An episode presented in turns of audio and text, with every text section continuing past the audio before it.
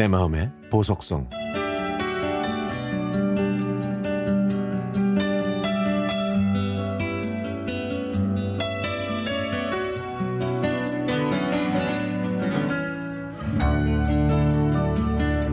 (27년) 전 제가 고등학생일 때 있었던 실화입니다 그날은 추운 겨울에 여유로운 주말 저녁이었습니다.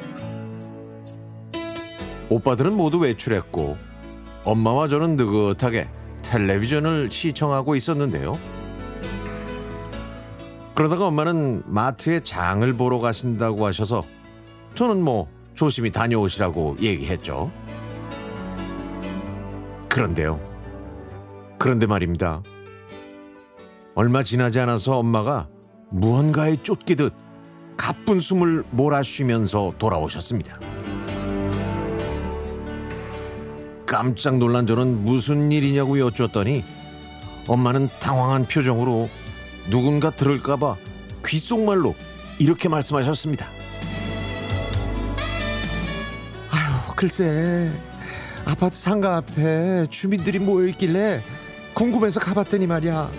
아유, 웬 청년이 술이 잔뜩 취해서 네이만 입고 속옷만 입고 누워있더라고. 야, 근데 근데 아유 난 정말 나 누군지 아니게. 아유 네 큰 오빠야 큰 오빠. 어머 어머 어머 어머 어머 어머. 근데 왜 왜 혼자 오셨어요? 어? 이렇게 추운데 깨워서 데리고 와야지. 하지만 저희 엄마의 대답은 범상치가 않았습니다. 예 예, 예. 그러면 사람들이 알아보잖아. 응? 체면이 있지. 어떻게 그러니 내가? 아유 자, 근데 그래서 말인데 네가 담요 들고 가서 조심히 좀 덮어주고 와. 그 네가 데려오기 힘드니까 그냥 경찰에 신고하고.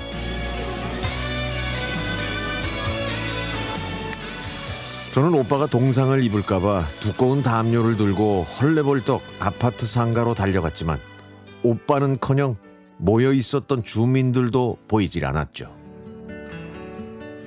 저는 오빠가 어디로 잡혀간 줄 알고 울면서 집으로 돌아왔습니다.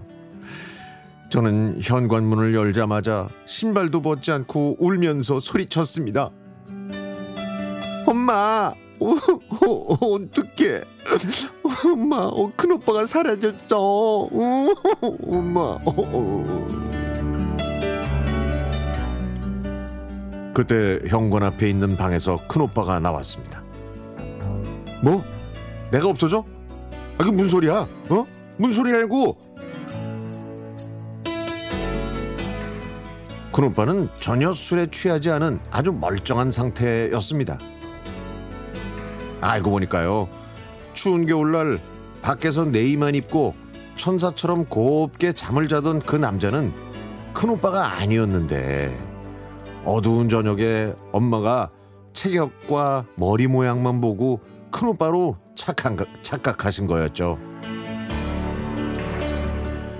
에휴, 이 모든 사실을 알게 된 큰오빠는 그때 엄마한테 불같이 성질을 냈지만은 지금은 그래도 그 얘기 덕분에 저희 가족이 모두 행복하답니다.